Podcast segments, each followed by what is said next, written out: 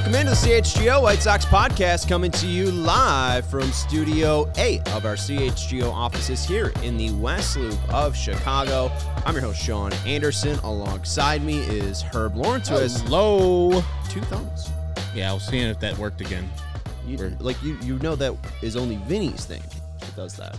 Yeah, but remember the little blooms came up? Right, but what I'm trying to tell you is that, that only Vinny has that power. So it's like I have no power to do that. You have no power to do that. You are not in the box. Son of a bitch. The only Alice in Chains told you, only the man in the box can make the balloons appear. Uh, when Vinny Duber joins us later, uh, he can uh, give us a two big thumbs up from Arizona and tell us uh, all about those balloons and the screens effect. I think Uh, the peace sign also does something. maybe. Uh, that's Herb Lawrence. Hello. I'm Sean Anderson. You can follow me at Sean underscore W underscore Anderson. You can follow Herb at Ectorwall23. You can follow the show at CHGO underscore White Sox. We got Kevin Wells producing us Boys, today. what's going on? It's been a while. It's been a while. That's that's also here with you. a 90s song. Wh- Who, been a while. Been a while. Yeah, there you go. Uh, make sure you hit Um, the thumbs up button uh, and make sure you're subscribing to the CHGO Sports Silver YouTube chair? channel. I don't know. Who? Silverchair? Soul Sil- Decision? Silverchair, you made that one up. That's a real group. Soul Decision? I don't know. I'm It's just guessing 90 Staind. Staind. Okay. Yeah. Yeah, they're not great. Yeah, you, you pull out your best stained T-shirt. Uh, and is that a joke? No, I mean, there's people on a milk carton right now. Okay. I Uh, can't find them. Every time I come on, uh, come on this show, I start singing '90s grunge or something or r- classic rock, and I don't know. Vinny Sing a- brings it. Vinny brings it out of me. Sing a I don't good know. 90s. We were uh, singing Green Day the song, last please. time. I don't know. It was- Staind is terrible. Were you seeing Green Day last time? yeah, we were Or- singing Green Day for something. I don't remember what it was about. I don't but think that's yeah. true, Kevin. I think you're. Were you being too an much. happened. I American promise it happened. I promise. What? Were you being an American idiot?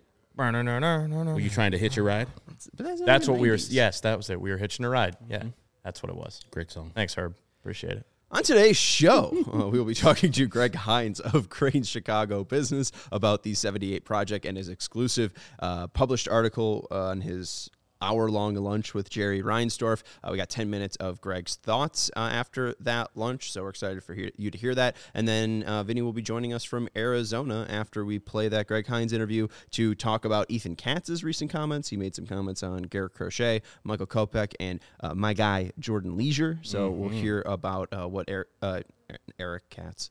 Uh, that's a completely different guy. Ethan Katz had to say uh, about those three pitchers, and we will wrap on Oscar Colas. Does Oscar Colas have a chance to make this White Sox team after 2023 didn't go so well? We got an excited Pedro Grifol uh, talking about Oscar Colas, and uh, we're excited for you to hear that. Uh, but let's get into the 78 project right away. Uh, Herb and I, we have a lot of passionate feelings. Uh, we ended that show pretty heated, pretty tough. You were ready for the White Sox to move to Nashville. I, I was adamantly against that. How do you feel right now? You ready for them to move to Nashville still? Any second. Okay. Like, bye. bye. Don't uh, threaten me with a good time. You will lose your job. Uh, We're I'll- not NSHV. I'll find another one. Okay. All right. Well, let's go to Greg Hinz. Uh, he has. I mean, I love this job, but if they lose, I mean, I'll find another one. He's had his job at uh, Crain's Chicago Business since 1996. So this is a man with a ton of uh, resources, a ton of connections, and he started to tell me, uh, at least with this interview. And you could check out Greg's interview. Um, you could check, follow him at. Uh, Greg Hinz on Twitter, and then you can check out the uh, actual article over at chicagobusiness.com uh, where the exclusive interview is published. Uh, you will have to pay for that exclusive, but it's a, a, a art outlet that's uh, well worth it. Support journalism, local journalism especially. And Greg Hinz started off telling me why Jerry Reinsdorf is starting these seismic moves right now. the team isn't very happy at guaranteed rate field. Haven't been happy for a long time for a variety of reasons that we can go into. And their lease expires now four or five years down the road, uh, which means if you're going to consider serious options, now is the time to do it because you can't build a stadium in 10 minutes. Um, I think another thing on his mind is uh, is frankly his own mortality, uh, which he's which he's kind of uh, laid on the table when I had lunch with him. he said, "Hey, I'm going to be 88 in a few days. Um, uh, I'm not going to be here forever." Um, he didn't say it, but I think the death of his uh, his running buddy and partner Rocky Wirtz, who who owned the Blackhawks, had to weigh heavily on him. Uh, and I'll take him at his word. He says, "Hey, if if uh, if uh, the team, if if I'm dead, the team is probably going to be sold uh, by my heirs and the other investors after I go, and it probably won't stay in Chicago. And therefore, if you want to keep it in Chicago, we kind of have to make it more valuable and more presentable and tie it down legally. And the best way to do that is a uh, new stadium that the taxpayers would pay for uh, with a long term lease.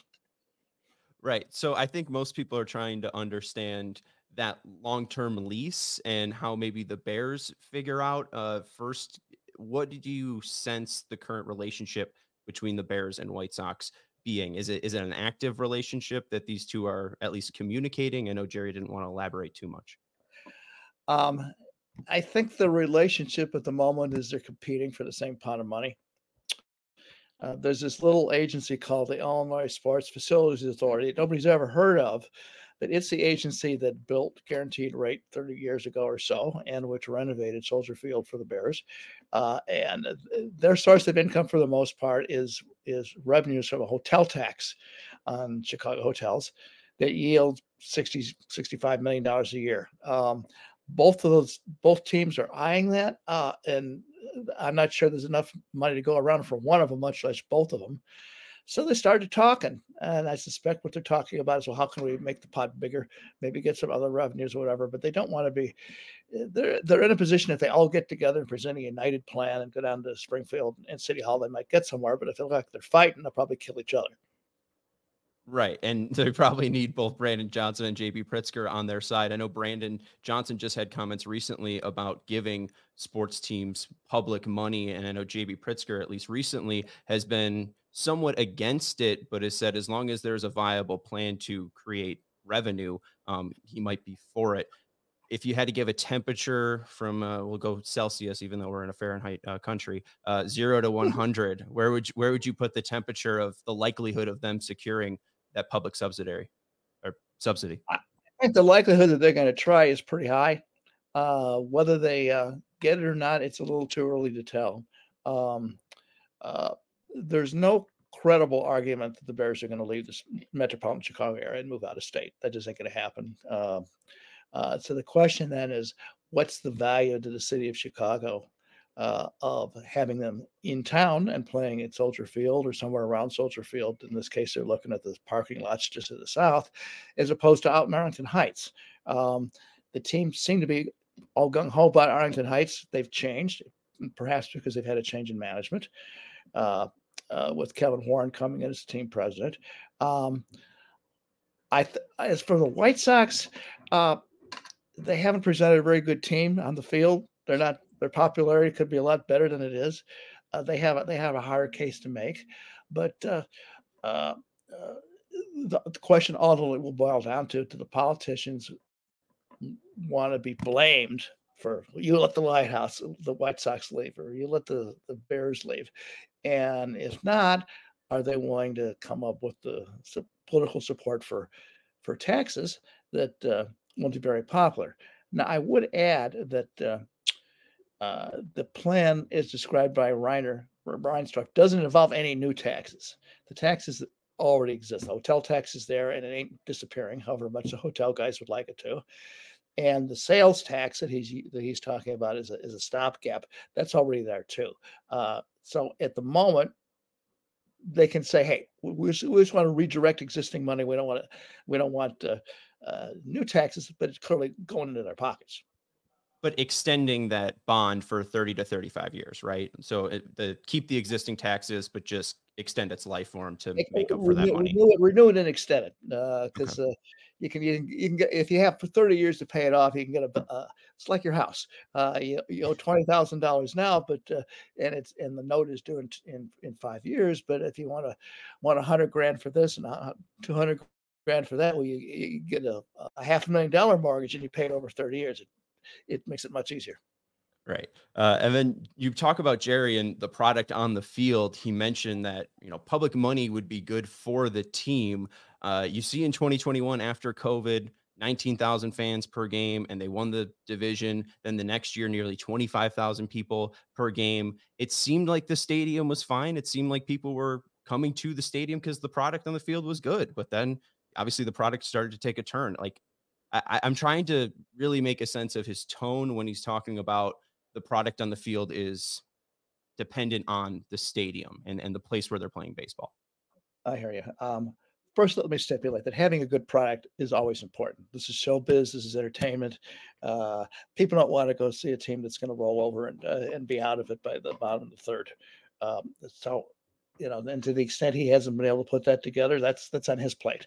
Uh, it's his fault, and he needs he needs to do something about it. And they've tried, but it, it just hasn't worked. Um, uh, to another degree, though, sports fans, and you see this all over the country, are looking for a little bit more now. Uh, uh, if you view a, a, ballpark as part of an entertainment area uh, where there's restaurants and bars and, and nightlife and other things around it, look at what the Ricketts have done up around Wrigley Field. Uh, and they've paid for all the renovations of the field themselves, but they've also put a lot of money into surrounding stuff. Uh, people feel safer if you're in a crowd. Uh, they can stick around for three or four hours afterwards, and you know not be worried they're going to get shot up. Uh, if you go down to guaranteed rate field on a on a day when they're not playing, you can shoot a cannon through there. There's nobody there. Uh, there's no neighborhood there. It's just a sea of, of empty parking lots. Now he's the one who built it that way 30 years ago. It's maybe his fault. But uh, he says that looking at Camden Yards and looking at uh, at uh, Minnesota and other looking at Denver and other places that have built new stadiums, we need to have a different paradigm here.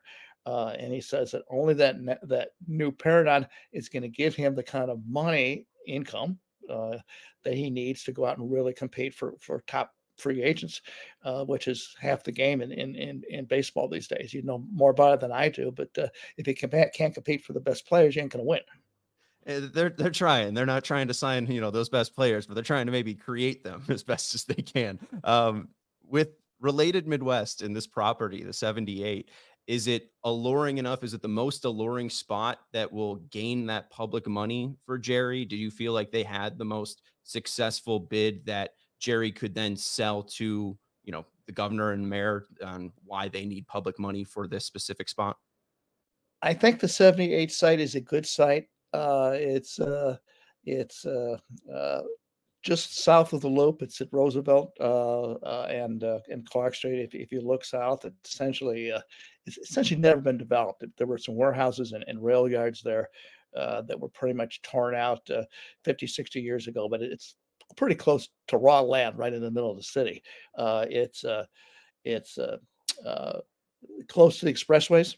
Uh, the Ryan is just there. The Kennedy's there. Uh, it's not too far from Lakeshore Drive. There's a metro stop. they're talking about putting a CTA L stop or subway stop there. Um, and it's close to hotels. It's close to a lot of restaurants and, and other kinds of nightlife stuff that already is in Chicago. So yeah, it's I don't know if there's. I suppose you gotta there's a better site somewhere, but this one this one is pretty good. It has a lot of potential uh, if it's developed the right way. So if this doesn't go right, they don't get this public support. Um, do you think there's a compromise on Jerry's price tag? Uh, do you think there's going to have to be some compromise, especially as you mentioned, the Bears and the Sox are fighting for that same pot? When he comes out with this certain price tag, uh, how much do you think he's willing to give if, you know, maybe the end goal is just to get any public money at all? Uh, Jerry Reinsdorf has, for good reason, a reputation of being a shrewd bargainer uh, who knows how to get the maximum stuff from uh, whoever's uh, the other side of the table. Uh, I have to assume this is a bargaining position uh, that uh, they're willing to bargain. Um, I've yet to see him put a bunch of his money on the table, but he's got a much a lot of money to do it. The fact of the matter is, although he says they're going to invest in other parts of the 78 development, the stadium itself will be built strictly by taxpayers. Uh, I'm not sure that's that's saleable in this political environment. Uh, you know, how about belling up to the bar, Jerry, and uh, putting two or three hundred million bucks of your own money in there? Why not, Jerry? Why not pony up and pay a little bit? Thank you, Greg Hinz, for his time at Greg Hinz. is where you can follow him over on Twitter. And again, you could read that exclusive interview at chicagobusiness.com. Uh, thank you again to Greg Hinz of Crain Chicago Business for joining us. Herb, what'd you make of those the 10 minutes with Greg? What did you make of the article now that we've had time to digest and read it? What do you think of the 78 project? I'm a fan of Jerry doing what he usually does. Like he while I, as a fan of the White Sox, don't like him trying to get this money from us, the taxpayers, I understand why he's doing. As Greg said, there, he's a shrewd businessman. I think he came up as a like a real estate lawyer. Um, he knows what he wants to do. He's done this before, where the current ballpark is uh 19 was it 33 years old. He got that stadium from pretty much blackballing and blackmailing the state of Illinois and his friend Big Jim Thompson. No more Big Jim Thompson anymore. And as Greg said at the end, I don't know if the political and the social hunger for paying for a billionaire's stadium is out there like it was back then. And the threat of moving, as I said before, when he's like, Would you want them to go to Nashville? It's like, Yes. If that's what they want to do, I'm not going to sit here and beg him to stay. And definitely not going to have him take the money that could be used in other places. And I'm not going to be one of those people who get on here and get on my soapbox and say, well, they could be using it for schools. Well, they could be using for this, that, and the other. Because I don't usually do that. So I won't start it and uh, just bring up an argument just for uh, just to oppose Jerry. But that money can be used in other ways. And if Jerry really wants to have his legacy and really, really wants to have White Sox fans secure that this team's going to stay in Chicago, put some of your own money down. Most of your money down. I'm sure White Sox fans would be like, hey, man, we'll meet you, or Chicagoans, we'll meet you at a 70 30 split. You pay 70% of the ballpark, we'll pay 30. It would not be fine with me, but at least that's something. You're at least giving of yourself, who's listed as a 2.4 billionaire, to build your own stadium and to have your legacy as such. Right now, he's doing nothing but alienating fans like us and then also bringing up cities like Nashville as if that threat is going to be credible to us and like we care that he's going to move to Nashville or the new owners. Well, but that's the thing is like he's not like I I, I Or the I'm- new owners, I'm- bye. I'm, really get, but the, I'm really getting the sense that it's Jerry Reinsdorf's final move is either he's getting a new stadium or he's not.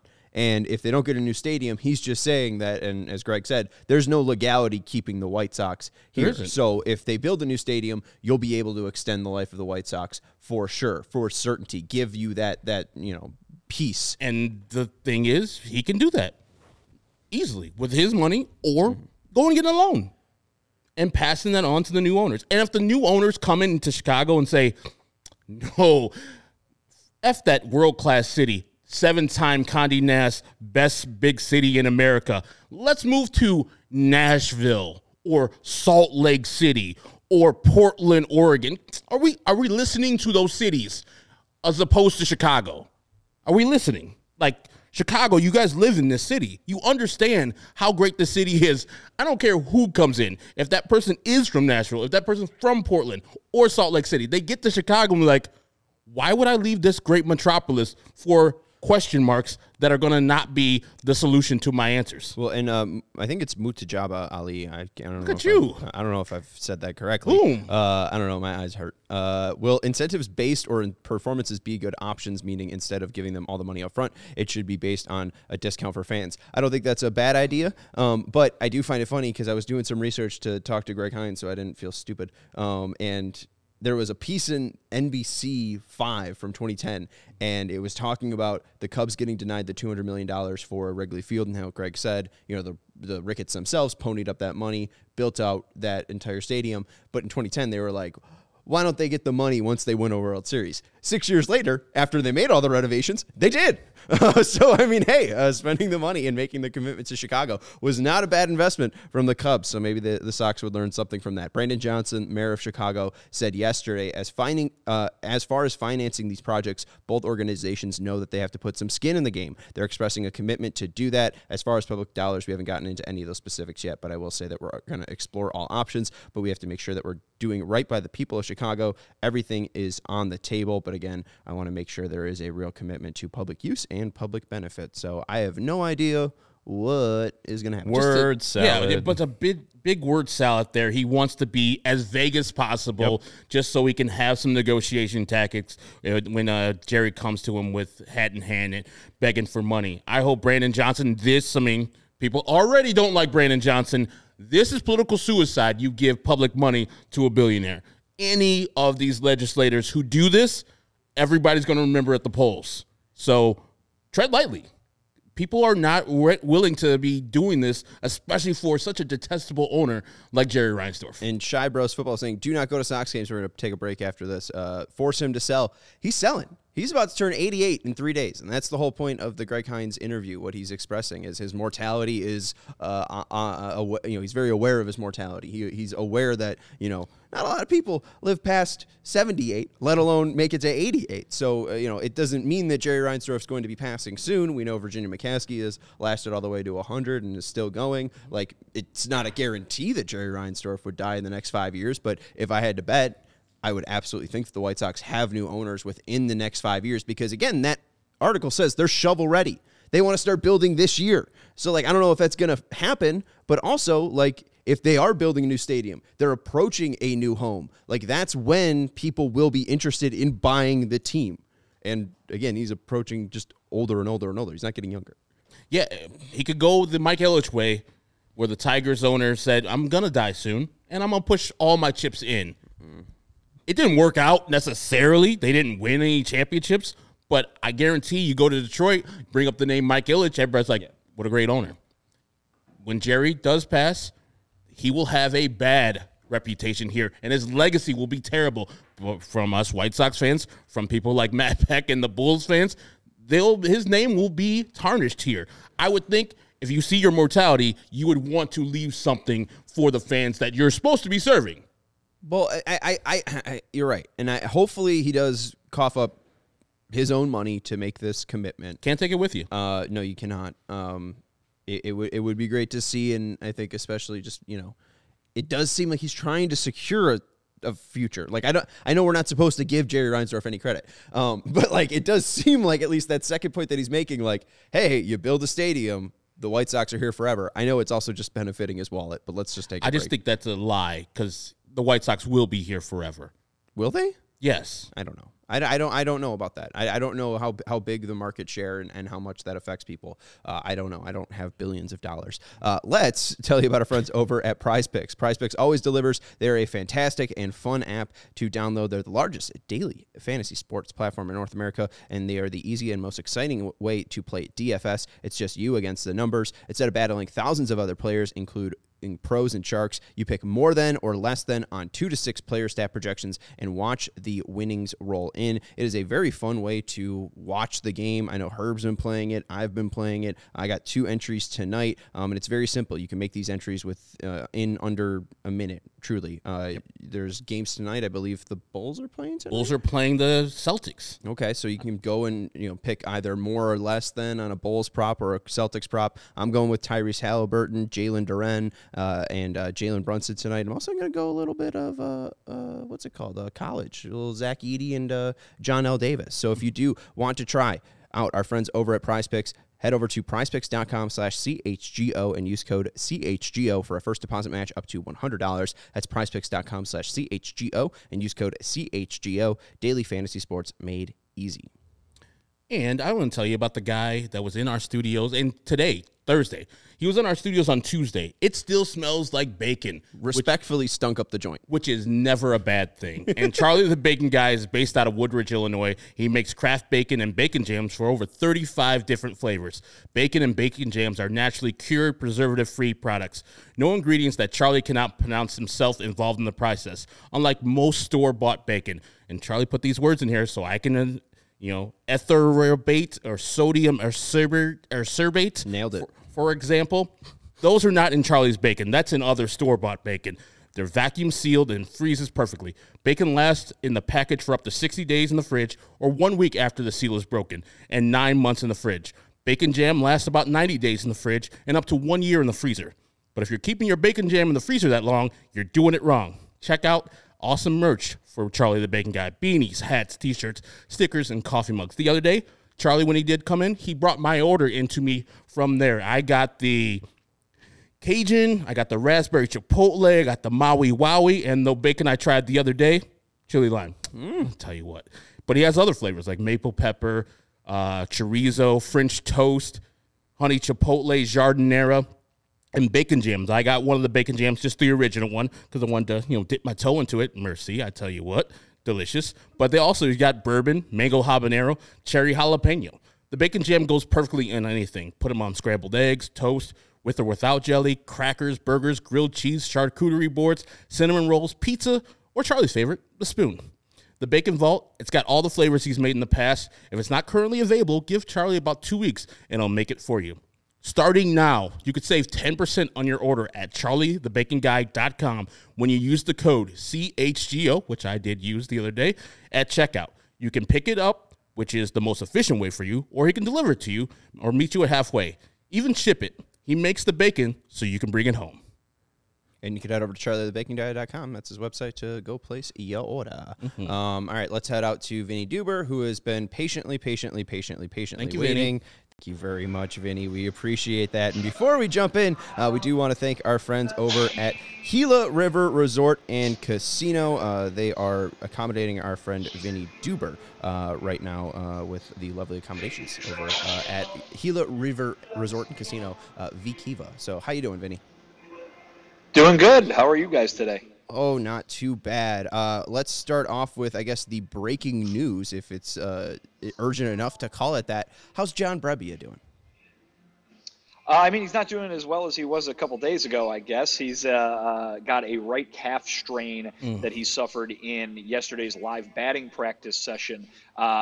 Uh, he, he looks like he's maybe doing a little worse than he is, actually. He's uh, rolling around uh, the, the facility on one of them little scooter deals, but. Um, the, the White Sox aren't, expl- uh, you know, uh, describing it as such a terrible thing that you know usually is, uh, you know, accompanied by one of those things. They say that the expectation is he'll be ready for opening day. The right now um, they're not going to push him in games, but they say that he still can throw. Um, but uh, they they're not going to put him into games just yet, and uh, they hope that he's ready uh, for the start of the season. So this obviously was you know, I, I, I hate to call it one of the bigger acquisitions of the season, but when you look at the bullpen specifically, one of the only two uh, major league free agent deals that were signed for that relief core with him and Tim Hill. You know, I've been talking the last week or so about how basically every spot in that bullpen besides those two are complete mysteries, and now one of those two, uh, uh, probably the most significant injury in camp so far. Obviously, that speaks well to this general health of the White Sox. They haven't really uh, had any health issues that they're doing dealing with before uh, this happened to John Brebbia. Um, the other day, we did hear that Edgar Navarro, who's mostly who did pitch in the majors last year, but mostly a minor league reliever, um, needed Tommy John surgery.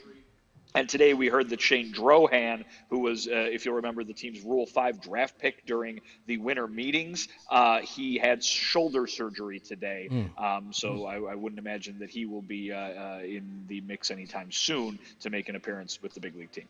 So just to follow up on Drohan, I don't know if, if you know this, but I'm going to ask, gonna ask you it. you. Uh, I'll, I'll be bold here. How does that affect the Rule 5? Because I know if he doesn't make the opening day roster, typically he'd have to be sent back to the Red Sox. If he's placed on the injured list, does he get a grace period with the White Sox where they're able to possibly test him out on the major league roster? What's the situation with Drohan and, and that Rule 5 situation?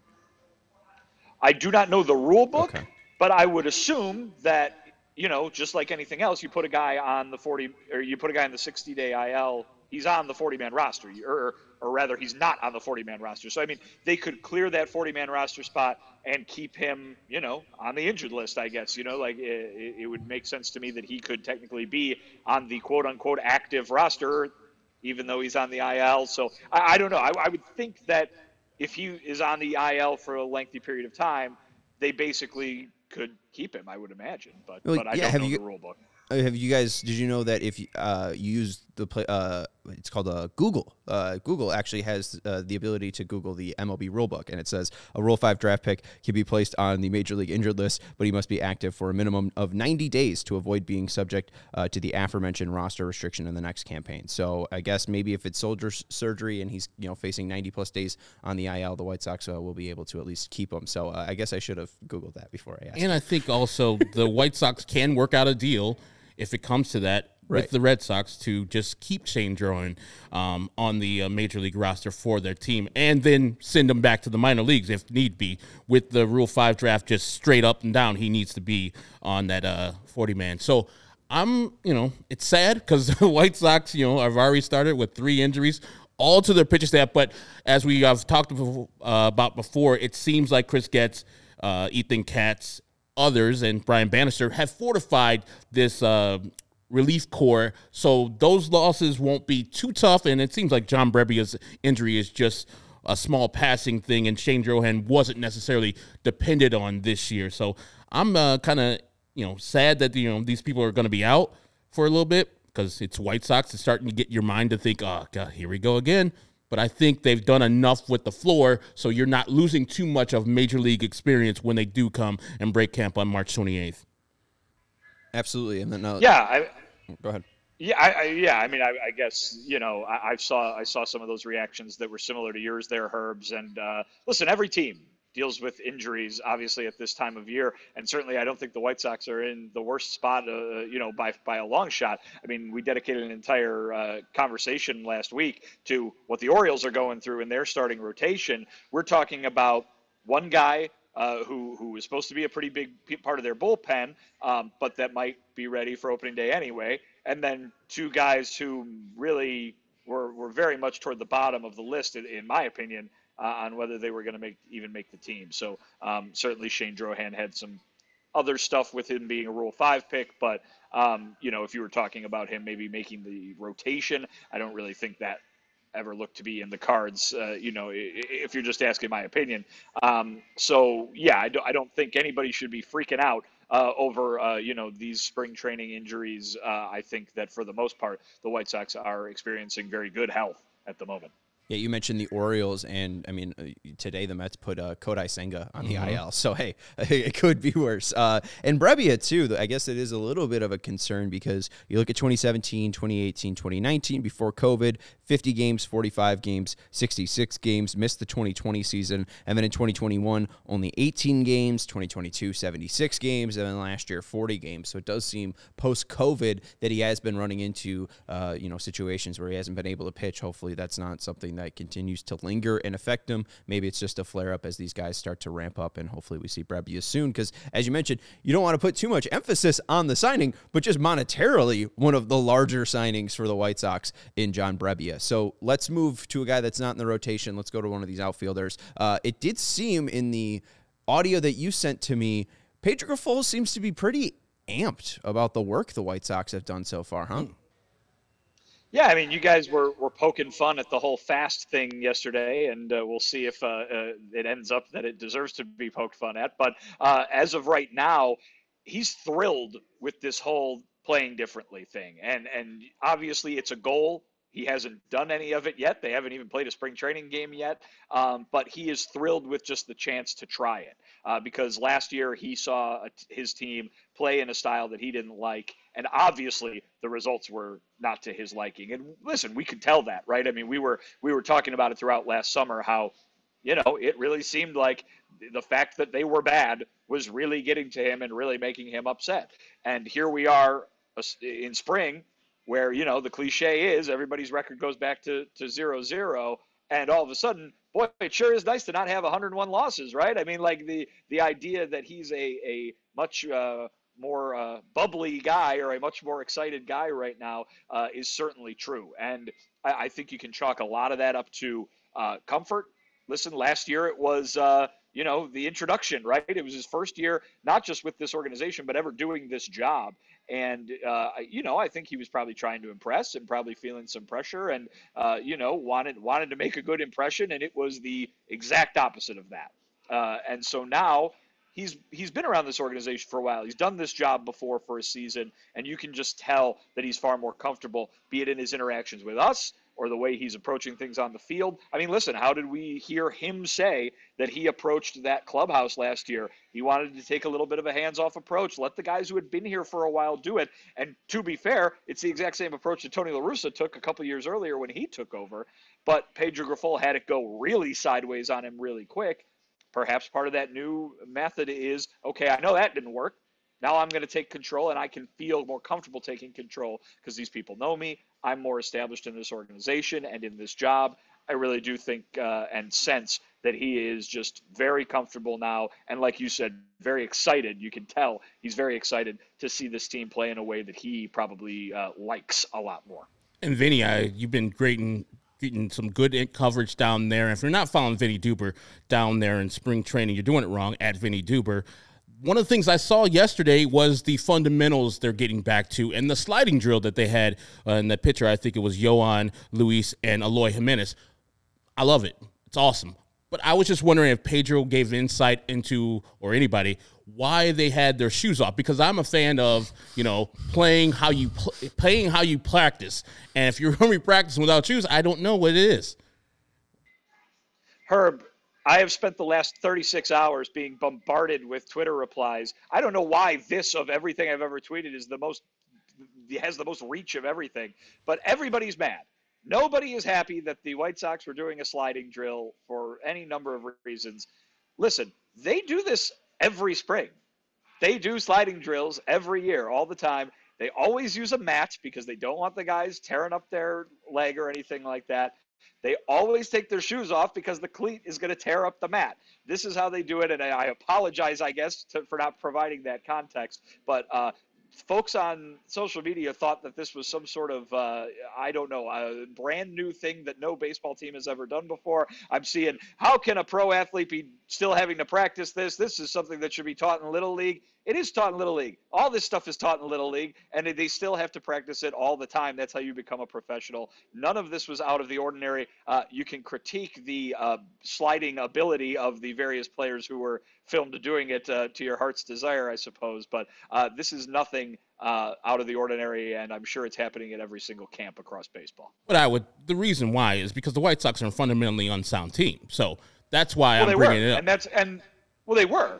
But I mean, they've done this before and been bad at that. You know what I mean? And now they're doing it, and they're hoping that they are not bad at it. Uh, you know, certainly part of Pedro's whole thing that I was just talking about is to do those little things better. Uh, you know, to stop making the mistakes in every little facet of the game that we saw them do over the last two years, right? I mean, certainly Chris Getz had an emphasis on the defensive part of that with his acquisitions, but they're talking about it in base running and and and hitting and pitching and every little thing too. Um, you know, I think last year I did the I, I, I had a similar video with a similar thing where they we, they were practicing the calling for pop ups right between the second baseman and the and the out and the right fielder or the shortstop and the left fielder and everybody online was the was you know what you just did oh my god i can't believe they're they're finally doing this or or oh how they have to do this because they're so bad and no other team has to do this Every team does this all the time. The point, though, obviously, the difference that you pointed out is that they haven't been successful at those things once the regular season comes along.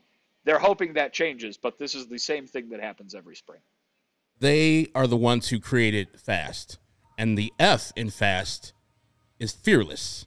Seems they're pretty fearful of injuries, fearful of the players hitting their cleats on the bag, which it seems like and it's the opposite of what they're going for. That's what I'm saying. Like, as I said, you play how you practice, and if they're gonna, they're not playing without their shoes on. So I get the shoes on, get on the dirt, and do it right. Because then when it comes to game time, you not have the conditions that are right. That's all I had to say. I'm just harping on things that they say they want to be fast and they want to be aggressive, but they're like half-assing into second base. No, you're completely making things up. I think you're being ridiculous personally on this front, and and and you're not alone. The, the entirety of Twitter is as well. So, um, but again, I, th- I think this is just a drill, right? And it is something that happens every year, and uh, um, I, I I get why you're upset because you've seen them play in the regular season and they screw up all the time. But the the this is just a, a regular old run of the mill spring drill. Well, I guess too we saw that pop up drill and we were like, oh, well, Elvis Andrus is playing second base. This is going to be great. And then we see even late in September, Elvis Andrus and Oscar Colas having issues with fly balls where the second baseman and right fielder should be communicating. Like, uh, they can practice all they want. It's just about the consistency throughout the season as well. Um, and I, I, don't know about the. You guys can get mad about the mat all you want. I thought that there was one comment in there from uh, name cannot be blank. Please secure one of these and do the slide drill with Vinnie and Herb, uh, and I will be a diehard immediately. So we just need like about. I don't know exactly the price for a diehard membership. I, I don't. It's like eighty dollars right now. Okay, eighty dollars, but for a year. Yeah. Right. So I guess we need like maybe four people to become diehards, uh, and we would uh, be able to then buy the sliding mat and be able to do that out in the alley. I and we could he's doing it test in the alley, but Well, we could test it with cleats and no cleats, and you could see if it rips it up. I'm I'm always game. You know, You're me. always game. All right, we got a, we got a park close by. Vinnie, you game? If I get the if we get four more uh, diehards, you're game to to try the sliding mat. I found it on Amazon. Oh, absolutely. Absolutely, that seems safe to me. I'm not. I'm not. I, after seeing what happened with Herb uh, uh, in the alley, I'm not. I'm, I have no interest in running without any protection. But the mat seems to me to be a protective surface, and I'm I'm fine with that. I'm going to go shoes off though. I'm going to go shoes off. Yeah, I'm gonna, I'm gonna go shoes off first. Me and you can go shoes off first, and then Herb can slide in baseball cleats and see if it tears it up. I got some right in the trunk right now. Some Mike, some Mike Trouts. Let's go. All right. Uh, and speaking of uh, new Always diehards, we, prepared. he's always ready. Whenever a softball game's breaking out, Herb's ready to jump in. Sorry, Kevin. Uh, we got new diehards that have joined. Believe this, Jim and Tim. Good guys. Jim and Tim have joined us. So thank you to Jim and Tim for becoming diehards. You can become a diehard today at allchgo.com. You get a box, the box right here with a free t-shirt, uh, some stickers, a membership card, uh, and access to our CHGO Discord where you get to chat with White Sox fans, Bears fans, Blackhawks fans, everyone alike. We got a ton of channels, so you're able to really grow that community and meet some people that you might not have uh, before. Uh, let's get to the Pedro Grifol audio, and then we'll talk a little bit about Ethan Katz. Uh, Pedro Grifol, again, I think one of the bigger moments was how he handled Oscar Colas, one of the younger people, and I think it's going to be interesting uh, for you guys to hear this two minutes on maybe the changed tone uh, from Pedro Grifol on Oscar Colas. So here is Pedro Grifol discussing Oscar Colas' decision to not play winter ball this year. for not playing winter ball, which is something that we all wanted him to do, I can actually say that it's okay. Like I, I, I can give him a break on that because he didn't waste his time. He's he is in really, really, really good shape. He's strong. He's athletic. He's saying all the right things. He's answering all the right. He's answering the questions the right way. Um, he's he's in a really good spot now. Part of all of this is execution on the field. This is the major leagues. You have to be able to execute, right? So he's got to go, got to go out there and, and do it. He's, he's more than capable of doing it. Now he's got to slow it down and, and go do it. he is someone obviously that you you Chris everybody wanted to see him get get things right in the minor leagues if if that ends up being the place where he starts this year he's able to, to earn another big league shot and I'm not talking just from permission standpoint like Yeah. his capabilities on the field he's, he's oh, able to do that of this course. year Yeah, of course. I mean, the, the beauty of this game is to is like the opportunity that's right in front of you. That's the beauty of the game. Like he's going to have an opportunity to make the team. If he doesn't make the team, he's got an opportunity to get back up here. And how do you do that? You prepare and you execute. And if an organization wants you to, to play a certain way and you want to play in the big leagues with that organization, guess what? You got to do it. And you got to execute. So we're never going to turn our backs from from a talent like that and and and just say no no I mean he already had his no no absolutely not players I, I, I got taught this a long time ago by John Boles and he reminded me of this every single day and our staff in Seattle of this every single day players are allowed to get better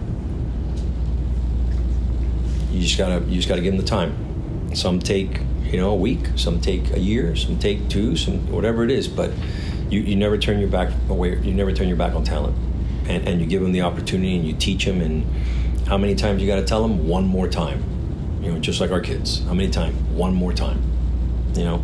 And they'll put their hand on the fire and they'll put it again and again and again until one day i'm sick of getting burned. You know so um, he's got a he's got talent. Big time talent you know so it's our responsibility to make sure that we can get those little things right but he wants to Vinnie obviously chatted to Pedro Grifol. We'll get his reaction first, but Herb was pretty loud uh, during uh, that that clip right there. What'd you make of Pedro's thoughts on Oscar?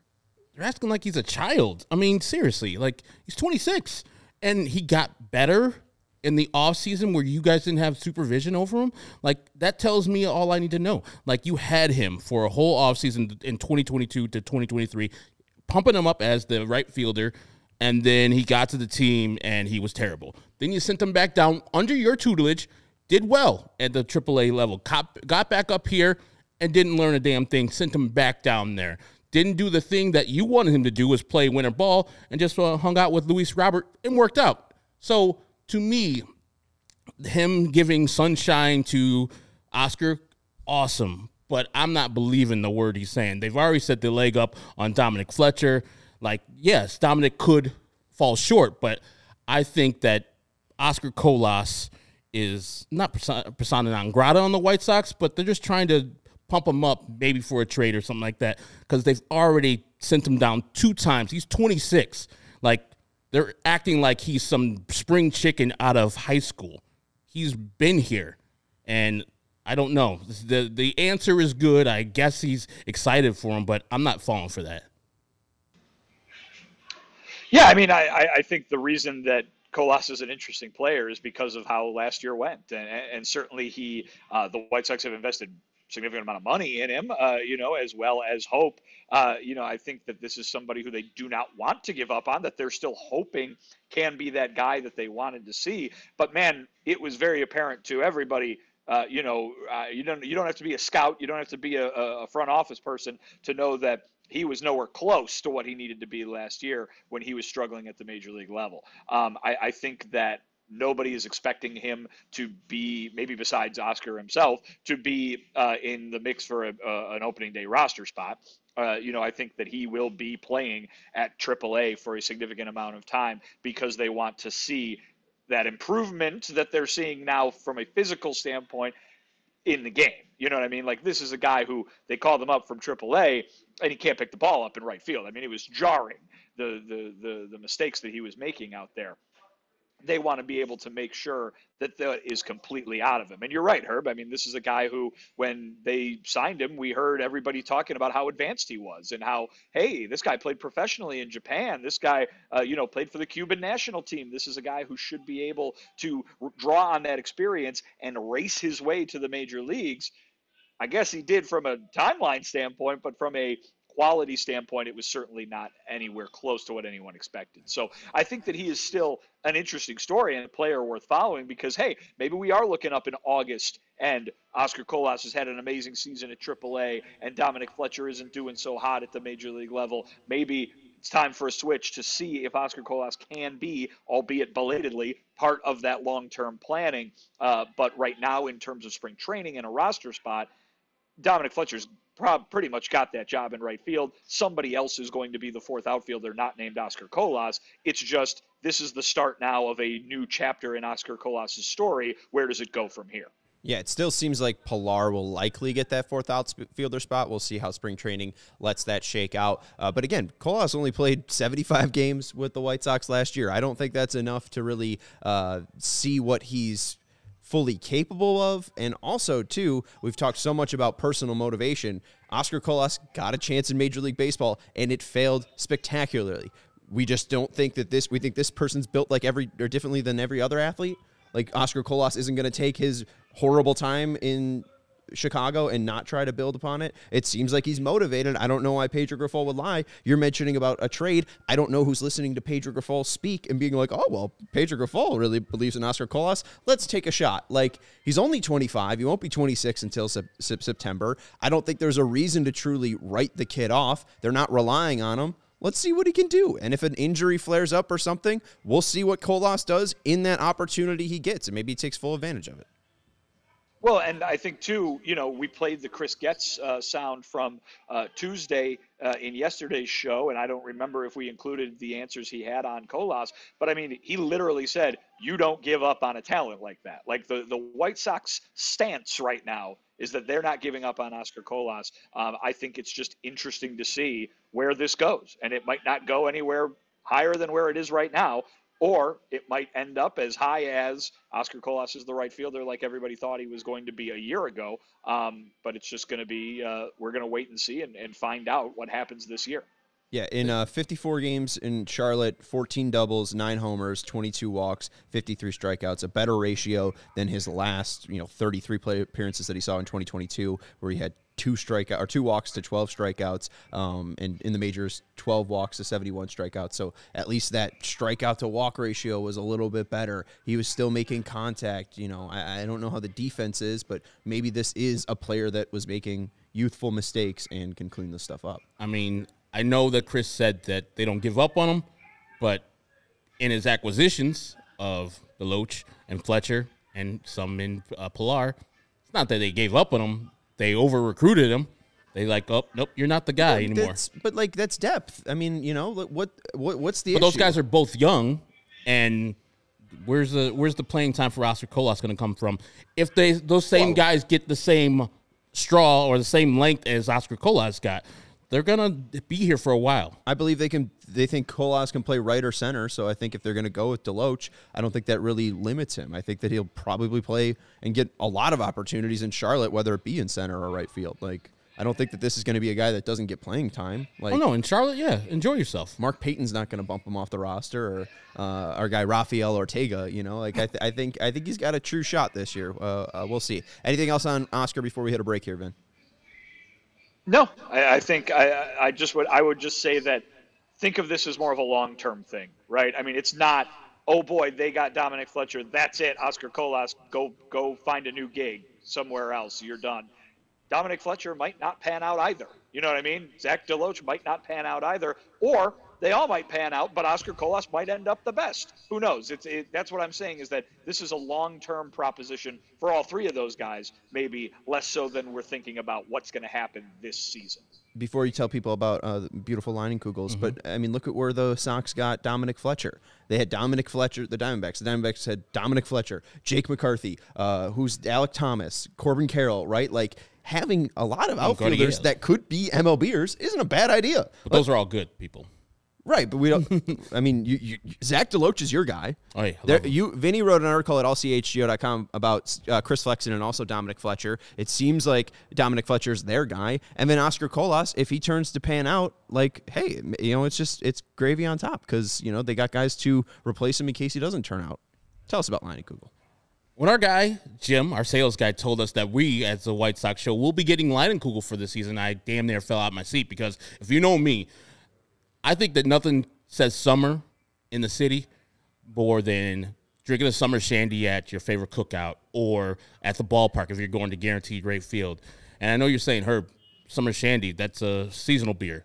What do you have for Leinenkugel that goes year round? Well, I'm glad you asked, brother.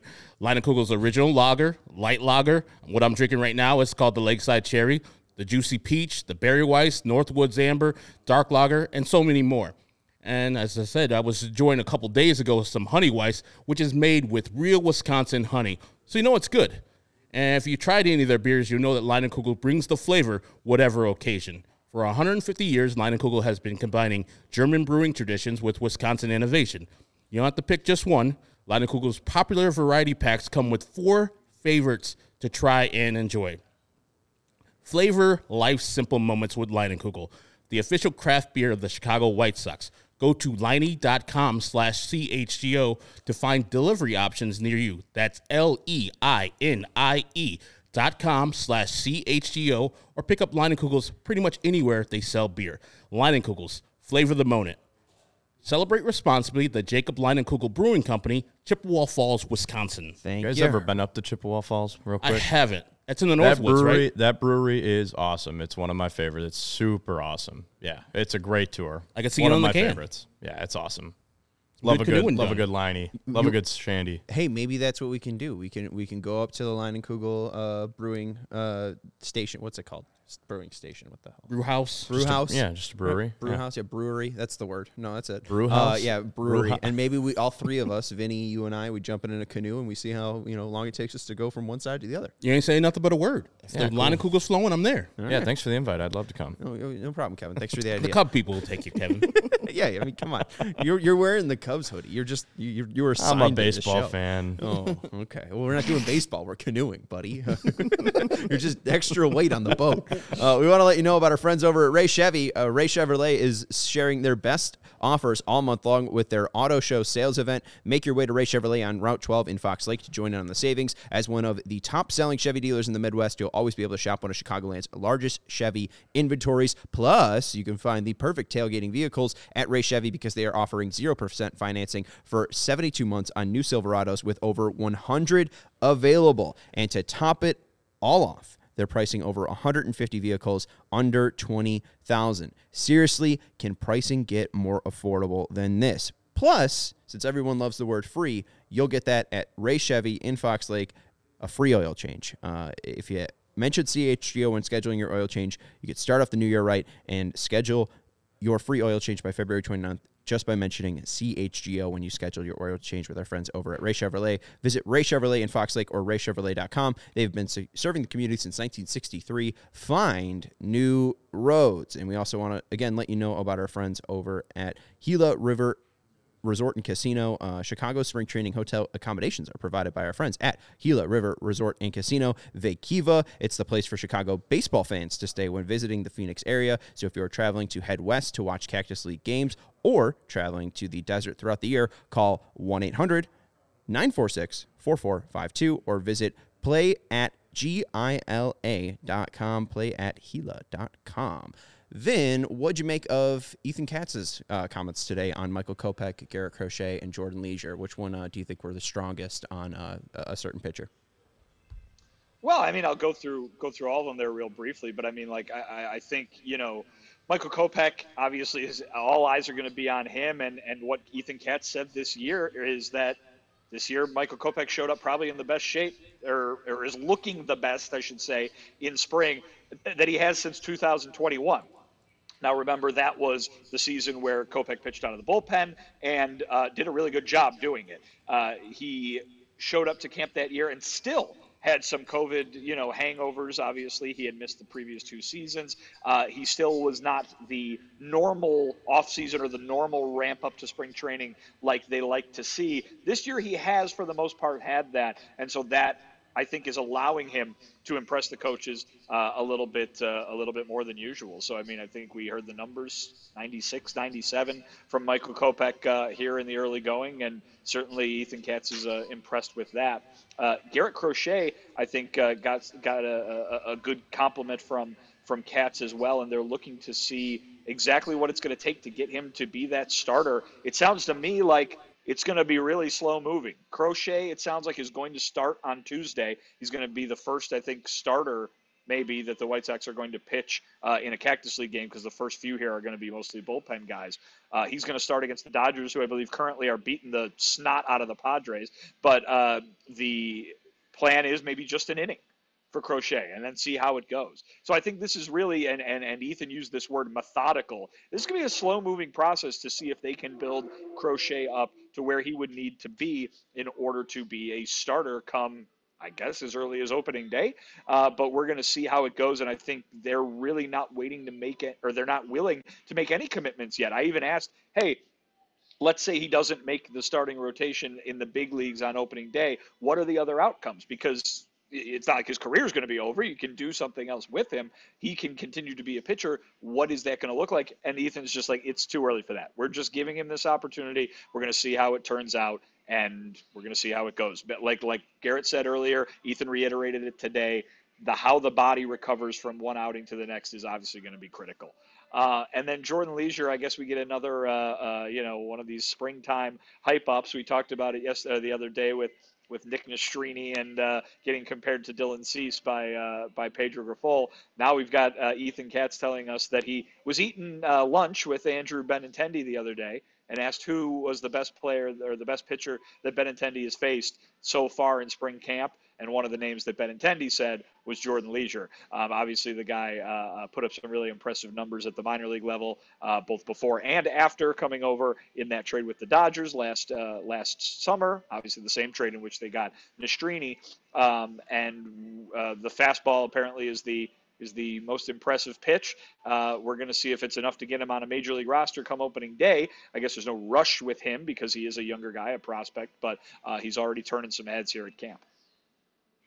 Uh, we're on the eve of games actually being played tomorrow. What do you think White Sox are judging and how they're going to be having their 26 man, especially for relievers? What are they judging? Are judging more on game action or stuff that they do off the field? I know it's a combination of those two, but what's more important for the people who are making the final decisions? I would think that the I, I, don't want to say off the field because you know it's certainly still performance, but the non-stat line stuff, right, is probably still more important. I would guess that that's how it would go. Certainly, Pedro Grifol told us last year that that kind of was where he leaned. Now I asked him again today to kind of bring that up again to kind of say that again. And he did say that it is important what happens in the box score. It is important what happens in the games because, like you say, Herb, at the end of the day, their job is to play a game. Why wouldn't you judge them on uh, how they're playing a game? But uh, I do think that it's hard to put too much weight into that sample size, right? And too much weight into, you know, I mean, you look at a, think about a season, right? Uh, you know, if a guy has one bad month but five good ones, it, it's a really good season this could be that one bad month. You know what I mean? So the it, it, it's probably not everything. What obviously fans place a lot of importance on it because a they can watch it on TV sometimes, and b it's just something to see. Hey.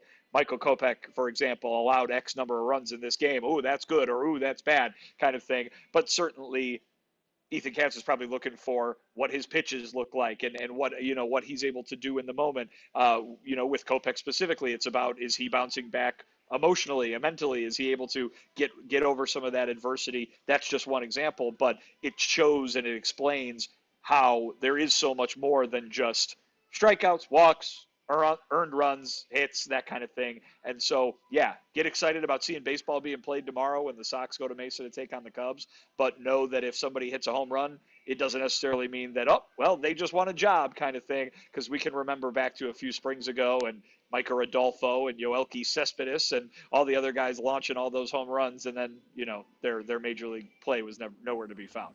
Right, they're just hitting those off of other minor leaguers, so it just looks uh, more impressive because they're in spring training uniforms. Uh, there was a question that I was gonna ask and it left me. Okay, uh, anyways, uh, that game tomorrow again around 2 p.m. That's gonna be John uh, Schriffen's first game as a play-by-play announcer, so we'll be able to talk to you at 5 p.m. about that game and also Schriffen's performance. Uh, the rotation for tomorrow: don't expect Michael Kopech. It's Jesse Chavez, Nicholas Padilla, Joe Barlow, Fraser Ellard, and Alex Speas. So we'll have a ton of bullpen thoughts for you tomorrow. Uh, Vinnie, anything else that we need to hit on, or are you going to go enjoy uh, the Gila River Resort and Casino? Well, I am going to do that, but I will say this: uh, one more thing from Ethan Katz. Uh, he hyped up some of the names that we haven't really been talking about. A few veteran guys who are in camp, who he kind of pointed out as guys who are opening some eyes or guys who have impressed him a little bit. Jake Woodford, Jake Cousins got shout outs from the pitching coach. But how about this? Justin Anderson, who hasn't pitched in the big league since 2019, uh, he mm-hmm. was on the Angels when Ethan Katz was a part of that organization. Uh, so they've got a connection there. But Ethan Katz said uh, that he is a guy that people should not be forgetting about, that people should be remembering when it comes to spots in that bullpen. So, um, listen, I think we've talked about how wide open this bullpen competition is. What's to say that a Justin Anderson uh, can't win a spot over one of those guys that you just listed off that's going to be pitching tomorrow, right, Sean? So, uh, you know, we're going to see how that things turn out on that front. Well, yeah, we're going to need to learn more about uh, Justin Anderson, too, because Baseball Reference lists him as a relief pitcher, right fielder, and left fielder. So, hey, uh, maybe he's got some versatility. He's one of those guys that bats lefts but throws right. So, uh, a real weirdo. Uh, I guess the other, no, it's. It's, it's the you, other way. Yeah, it's the other way. My guy. That's the Rickey Henderson way. Yeah. You throw left, but you bat right. All right. So, Justin Anderson, not that weird, but he's very, got a. Very seldom you see the right hander who throws left handed. Right. It's only the weird guys like Rickey Henderson. Yeah. Um, Ryan Ludwick. Exactly. Uh, I'm done. Uh, he's got a good last name, though. Uh, we'll talk a little bit tomorrow about the bullpen. Obviously, the spring training game versus the Cubs. Maybe we'll dip into some Nick Nastrini as well. That's our guy, Vinnie Duber. You can follow him at Vinnie Duber, and you can read his latest piece up at allchgo.com. Also, on our YouTube channel, we got a short of today's recap that you can watch from Vin. Uh, he'll update you on everything you needed to know in a minute on spring training. So, again, read his work at allchgo.com. That's Herb Lawrence. You can follow him at EctorWall23. He's our CHGO White Sox community community leader. You can follow me at Sean underscore W underscore Anderson. You can follow the show at CHGO underscore White Sox. Thank you to Kevin Wells for producing the show. No problem, boys. Happy to be here. Thanks for giving us the idea of the canoe, or we will not invite you. Yeah, Uh, go up to Chippewa Falls, man. Have a good time. It's a great place to visit in the summer. All right, stamp of approval from Kevin Wells. We'll talk to you tomorrow at 5 p.m. Hit that thumbs up button, hit that subscribe button. Bulls pregame at 6:30 on the CHGO Sports YouTube channel. Goodbye. We all silly like the mayor.